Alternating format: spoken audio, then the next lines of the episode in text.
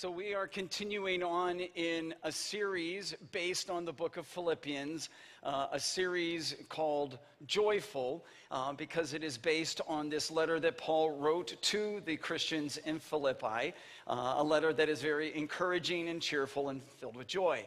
And he writes to those Christians in Philippi about a lot of the same issues and situations that we as Christians face today over these, this last month and a half now. We've been in this series for quite some time, but um, we have discussed a variety of topics, haven't we? All revolving around this theme of joy. We've talked about how to live with joy, right? Especially when life is difficult and painful. We talked about the joy of, of how, how to experience the joy of living a godly life, and, you know, just doing the right thing. And then last weekend, we talked about the joy that you can experience when you manage the pressures in your life and live a life that is filled with reduced stress. It's, you know, less stress. Today, we're going to continue on and we're going to look at Philippians 4, verses 10 through 13. Uh, if you have a Bible, you can look it up or pull it up on your phone app. For those of you who are watching from home, again, follow along. Otherwise, uh, the words will be on the screens. But today, what we're going to do is we're going to look at how to experience the joy of living a life that is just, it's content. How to experience contentment in life. And this is an important topic to talk about because if you watch commercials, which you probably do, then you also know that the vast majority of those commercials are all about telling you that contentment is something that can be worn or eaten or played or sprayed on or lived in or driven or inhaled or whatever. But that's not the case. Actually, Paul would say that there are two facts about contentment you should all know. And the first fact about contentment is that contentment is not dependent upon your circumstances. Let me say that again. Contentment is not dependent upon your circumstances. Okay, so you can, ha- you can own and possess what you have and own and possess, and what you, uh, the joy and contentment that you experience they are totally detached from each other. Just think of the life of Paul, for example. Paul at times had nothing, and yet he had joy and contentment. And then there were times when Paul had overabundance of things, and guess what? He still had joy and contentment. Right? Contentment is totally independent of your circumstances. What you have and possess has no bearing on the joy and contentment that you can feel and experience in your life. In Philippians 4, Paul, uh, verse 10, Paul says this. He says, I rejoice greatly in the Lord that at last you have renewed your concern for me. Indeed, you have been concerned, but you had no opportunity to show it. So even though the Christians living in the city of Philippi wanted to support Paul's ministry but couldn't, it didn't matter. Those were the circumstances. Paul had joy and contentment. Why? Because he found contentment based not on what was around him, but who's inside of him. And we'll talk about that in a minute. The second fact about contentment that I think you're going to want to know is that contentment is learned. Okay, so contentment is not a personality trait that some of you over here have, and sorry, but you don't. That's not how it works. It's not something you're born with, it's not something that you just automatically get. It is a learned behavior. And Paul mentions that at least twice in verses 11 and 12. Paul says this He says, I am not saying this because I am in need, for I have, here it is, learned to be content, whatever the circumstances. And he goes on, he says, I know what it is to be in need, and I know what it is to have plenty. Again, I have learned the secret of being content in any and every situation. Contentment is learned. Think about it this way if God's a teacher and he's trying to teach you how to be content, well, he certainly isn't going to give you everything that you could possibly want the moment you want it, right? Because what is that going to teach you? Selfishness. it's just how it is. But it, it's in those times, though, when you don't have what you want, that I would argue is the greatest opportunity for you to learn to be content. It is a learned behavior.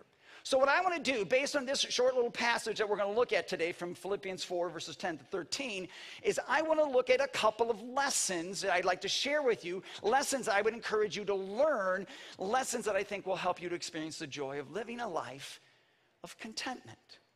Okay? Game? So, let's jump right in. First lesson that you're going to want to learn is you want to learn to avoid comparisons. This is not, you know, brain surgery. Just don't compare yourself to other people. Don't compare yourself to what they have or to the situation in which they are living their life. Don't do that because it will leave you dissatisfied. It will leave you discontent. Remember what Paul says, uh, second half of verse 11, Paul says, I have learned to be content whatever the circumstances. If you want to experience the joy of living a life that is content, then you cannot, you cannot look at the people around you because there's always going to be somebody out there that you're going to find that's got it better than you, right? That person's you know got more money than me or that person's got better opportunities than me and that person has fewer problems than me and that person has better health than me and Believe it or not, that person, well, they, they're better looking than me.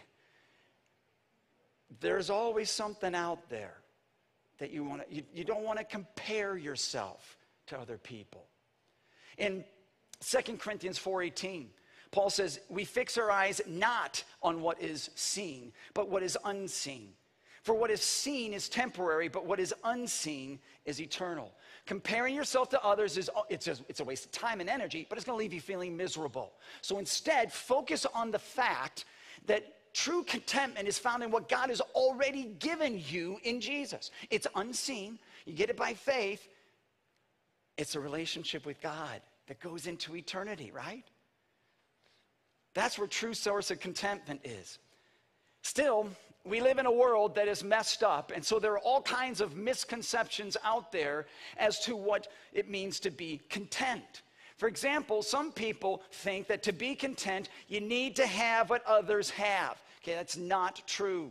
That is a myth behind all the advertisements and fads and fashions of the day. You don't need to have what other people have to be content. Another misconception that exists out there, uh, what it means to be content, is you think you need to be liked by everybody. Again, it's not true. Not true. I know there are people who work hard at trying to be liked by everybody, people who will work hard trying to gain the approval of other people. But you know as well as I do, there's always somebody, isn't there? There's just there's always somebody who doesn't like you who's just not going to like what you do. Even Jesus couldn't please everybody. So don't try it yourself, it's just foolish. You don't need to be liked by everyone to be content. Okay? Third misconception about contentment out there is you need to have more. And recognize that one? Howard Hughes, uh, he was probably the most financially successful businessman in the world, especially in his day, was asked this question How much money does it take to make a man happy? His response, just a little more. That is a misconception that is still out there today, isn't it? Just, just, I just need a little more.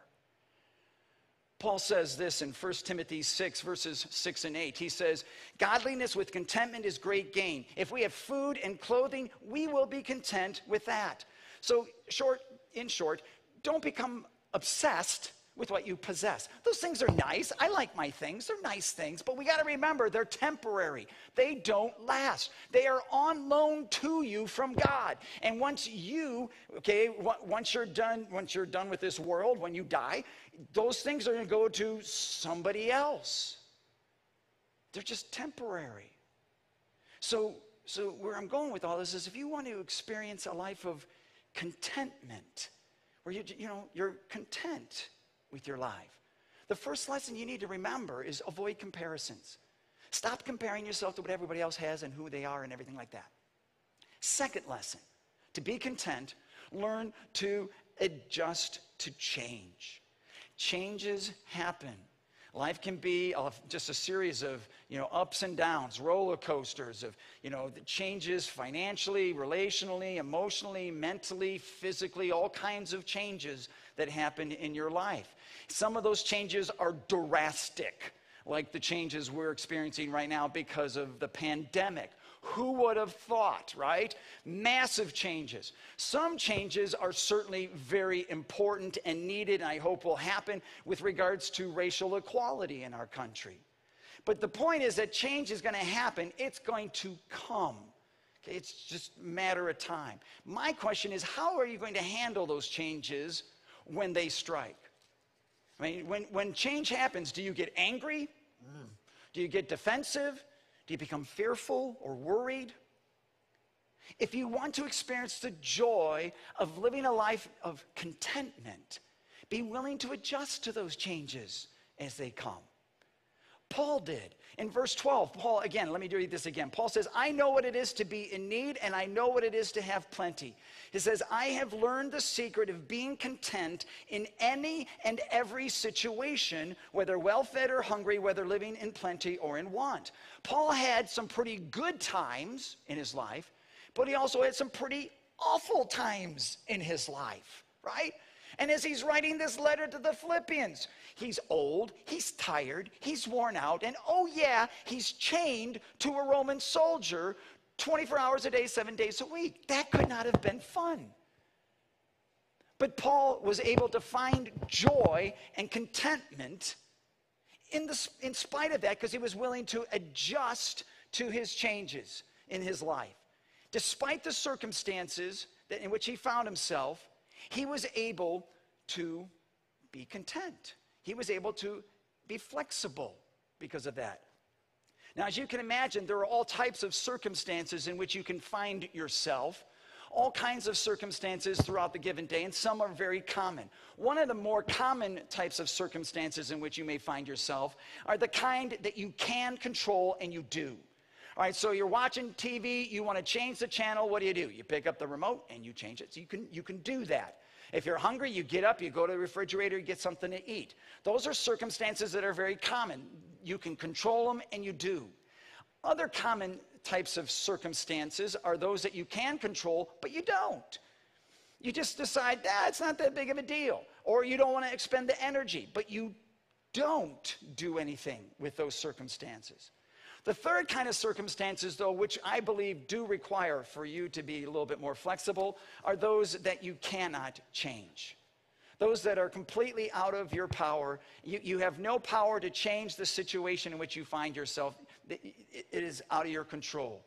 In those moments, if you want to learn to be content, to live a life of contentment, then I think it's important for you in that moment to be willing to adjust. It's helpful to adapt, to be flexible in those situations. And not just to the circumstances in which you find yourself, but even to the people around you. People who may not think that they need to change, or people who just flat out don't want to change. Okay, you need to be willing to adjust to people too. And Paul addresses how we can in Romans 12, verse 18. He says, If it is possible, as far as it depends on you, live at peace with everyone. Live at peace with everyone. So, the second lesson if you want to experience the joy of a life of contentment, learn to adjust to the changes that are sure to come your way. Be willing to adapt, be willing to be flexible, adjust to changes. Third lesson that helps to live a life of contentment is to tr- draw on Christ's power.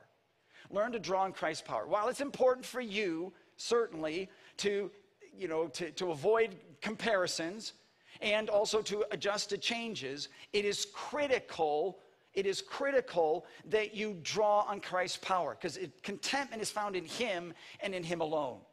And Paul understood that. That's why he was able to say in verse 13 of Philippians 4 I can do everything through Christ who gives me strength. Remember, joy and contentment are not based on what's around you, but who's inside you. Remember, we talked about that a minute ago? True contentment is not found in what you have, but whose you are. And for all of you sitting here in this place, for those of you watching at home, you belong to God. You belong to God when you, by the work and the power of the Holy Spirit, believe that you have been bought and paid for through Jesus' life, death, and resurrection. You belong to God when you trust that you have been restored in a relationship with God because Jesus was nailed to a cross for you. He, he, he took your sins for you. He died for you. By God's grace, you are forgiven and you are adopted into his family. For many of you, that happened when you were baptized. But now, as a child of God, as his son or daughter, God wants you to understand that you have strength available to you. Strength that can allow you to feel a sense of contentment regardless of your circumstances. So even if your life, you know, even if the kids are, are tearing up the house in your life right now, or you, you know, your finances are a mess, or your job situation is still pretty bleak, or you, your health or the health of a loved one is just getting worse. In spite of your circumstances, you can have peace because of what's inside of you. The knowledge you belong to God, right? You have God's unconditional love and mercy in Jesus. Heaven is your home. So, so what does that mean? It means that if you're going through a particular situation in your life and you are feeling dissatisfied, unhappy, discontent, it's probably a sign you are leaning too much on your own strength instead of leaning on the strength of Christ.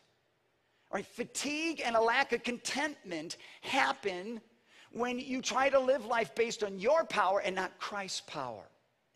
Remember what Paul says? I can do everything through Christ who gives me strength.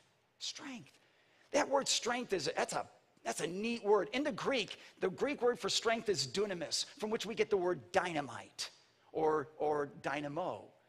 Most of us know what dynamite is. Do you know what a dynamo is? A dynamo is something that gives continual energy, like, you know, a, some kind of a generator. It's just always going to produce energy for you. Jesus is your dynamo, though. Jesus is your source of nonstop power. He is your, your constant source of energy that you need so that no matter what the circumstances, you can live a life that is content in Him. So, again, if you want to experience that the joy of living a life of contentment, Lesson number three that is very important is draw on Christ's power, on Christ who gives you strength. Fourth lesson to learn in order to live a life where you are content is to trust God to meet your needs. Trust that God is going to meet all your needs. Ultimately, that is where your source of joy and contentment is going to flow. That's where it's going to come from, right there. In the last part of, of Philippians 4, so we're going to skip ahead out of what we're looking at today in verse 19. Paul says this My God will meet all your needs according to his glorious riches in Christ. Notice Paul doesn't say, I'm going to meet only, God's only going to meet some of your needs or most of your needs or just the needs that are spiritual and religious. He says, all of them. All of them. And that's something you can count on because God met your biggest need in Jesus, right? Our biggest problem, your problem, my problem, the problem of this world is that we are sinners.